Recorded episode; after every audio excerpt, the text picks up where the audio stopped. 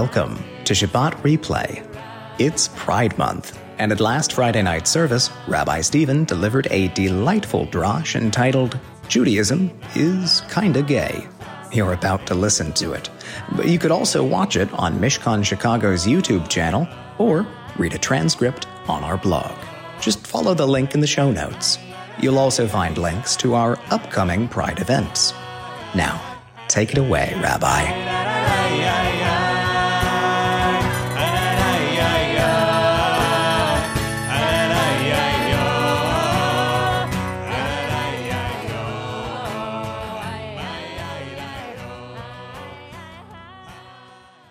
So Judaism is kind of gay.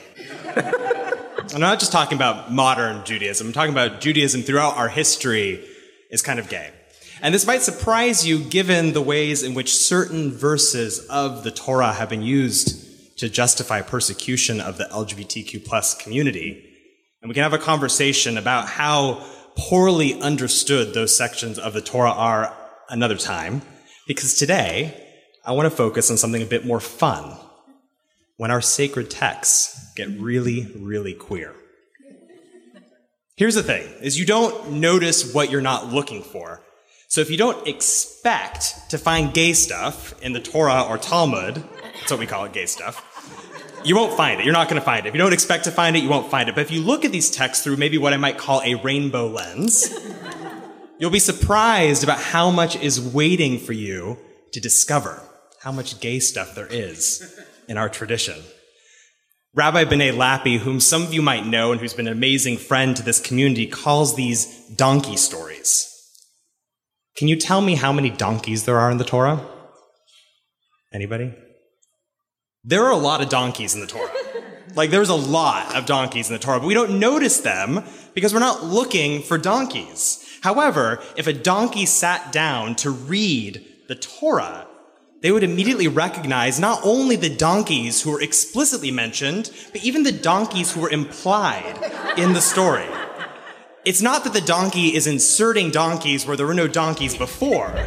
It's just that the donkey is more attuned to finding the donkeys that exist within and at the edges of this narrative. And in the same way, queer folks are not reading ourselves into these sacred texts. We're just aware of the fact that we've always existed within them. We've always existed within them.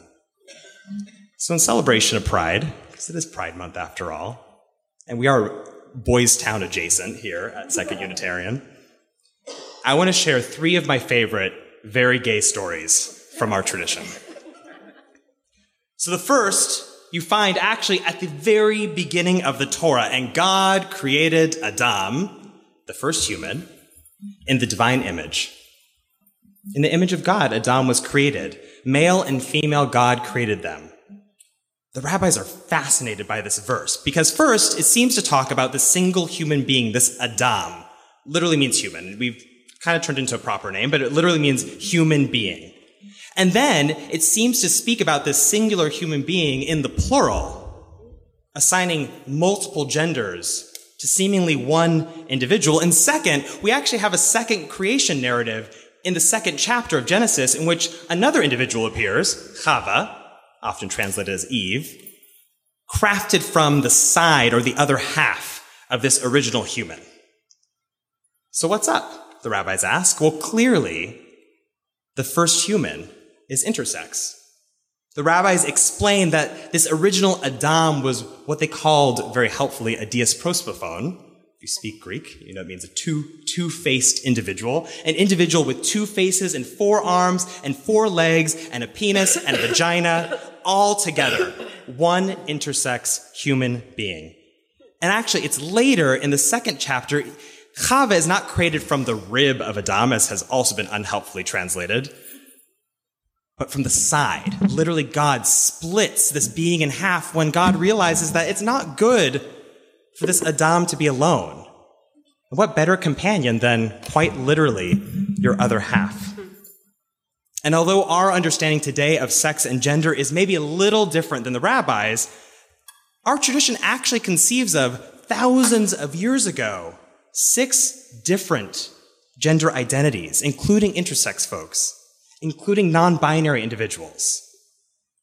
That's pretty gay, right? the second story I want to share can be found a little later in the Torah. So let's set the stage. Our patriarch, Jacob, is married to two women. Shout out to polyamory. Leah and Rachel. They happen to be sisters, and they happen to feel a little bit of tension toward each other in this arrangement, especially as they begin to have children. And now they're in a race to have the most children. And so both Leah and Rachel have given their slaves, Bilhah and Zilpah, to be concubines in this race to have the most children. So here's the count so far. Leah has six sons. Bilhah and Zilpah have two sons each, and Rachel has none. And because hashtag patriarchy, boo, sons are a status symbol in the ancient Near East. So both Leah and Rachel are pregnant at this moment, right? So we have six sons for Leah, two each for the slaves, the concubines, Bilhah and Zilpah, and none for Rachel. And Leah, being kind of prescient, both knows that she is about to bear a male child and also knows that Jacob is only destined to have 12 sons. All right, so if we do math here, right, 12 minus 6 minus 2 minus 2, that's only two left. And Leah, actually deeply empathic towards her sister, wants her to be on at least equal status as Bilhah and Zilpah, the two slaves. And so she prays. And the rabbis actually use this example as a case text for prayer being effective, for prayer actually being able to change the world around us. Because when Leah prays, the sex of her child she is bearing changes from male to female.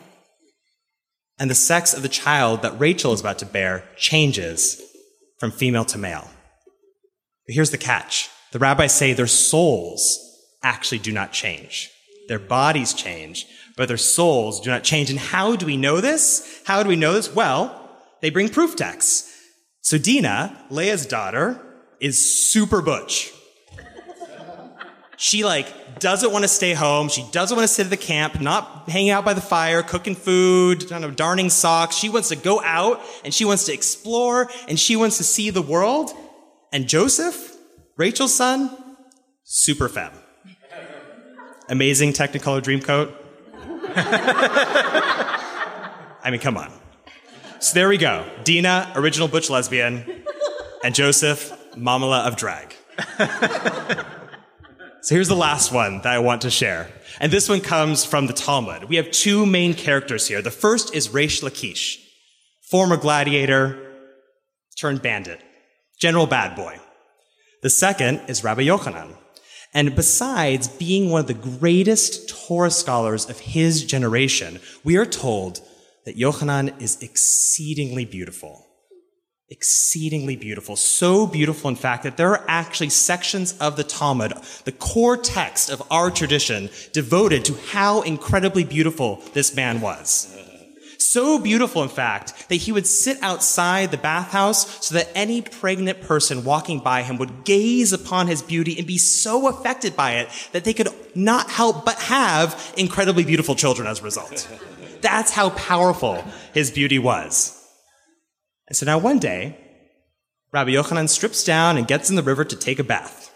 And Reish Lakish is walking by, doing some bandit stuff, and he sees this incredibly beautiful man naked in the river and overcome with desire. He jumps into the river after him, and Rabbi Yochanan turns to him and says, With that kind of passion, you would be a great Torah scholar. You should apply that passion to Torah.